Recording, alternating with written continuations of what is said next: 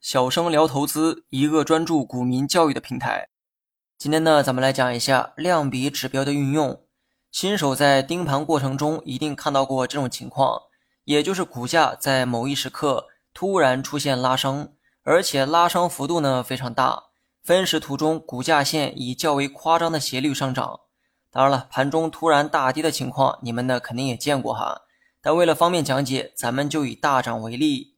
无论你是持有股票的人，还是想买股票的人，遇到股价突然拉升，一定会产生这样的疑问，那就是这波拉升到底可不可信？股价突然拉升之后，会不会又跌回到原点？这个时候观察量比的变化，或许能得到你想要的答案。咱们呢，先来看一组图片，文稿中的图片就是我刚才举的例子。该股的股价在午后突然飙升。假如你刚好看到股价飙升的过程，请问你如何判断股价飙升之后的走势？股价飙升的时候，量比大概率也会提高。这个时候，你应该观察量比提高的程度是多少。如果量比比没有拉升之前有明显的提高，那么这段拉升的可靠性会比较强。股价拉升之后，有可能会维持强势。拉升的时候，量比啊最好比没拉升之前大出一点五倍以上，这样呢，拉升所表现出的强势意图会更加明显。假如股价突然飙升，而量比呢没有明显的提高，甚至还有缩小的迹象，这种拉升的可靠性你需要打一个问号。股价拉升之后，不排除后期还会跌下来。如果你此时盲目的追高进去，那么等股价跌下来的时候，当天就要面临亏损。最好的做法是，股价突然拉升，量比提高一点五倍以上，而此时你刚好又想买这只股票，这个时候买入是比较安全的。如果你提前持有该股票，遇到股价在盘中突然拉升的情况，也可以用刚才的方式啊判断股价的强度。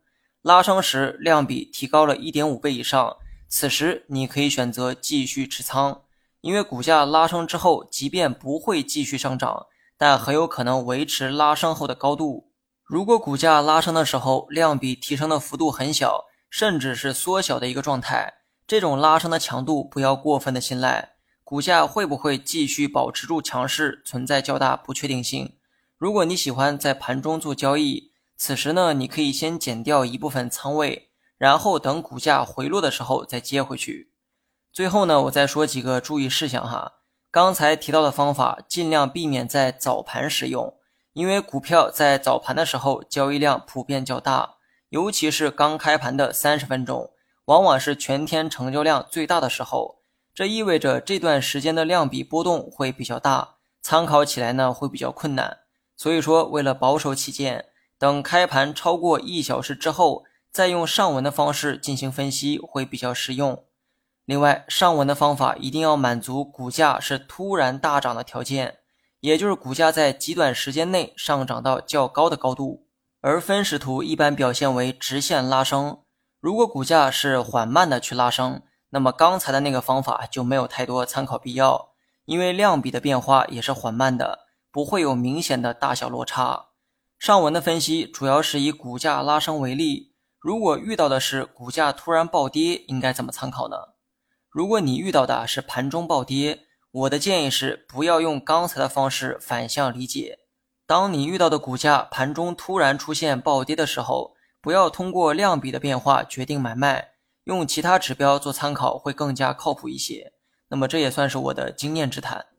好了，本期节目就到这里，详细内容你也可以在节目下方查看文字稿件。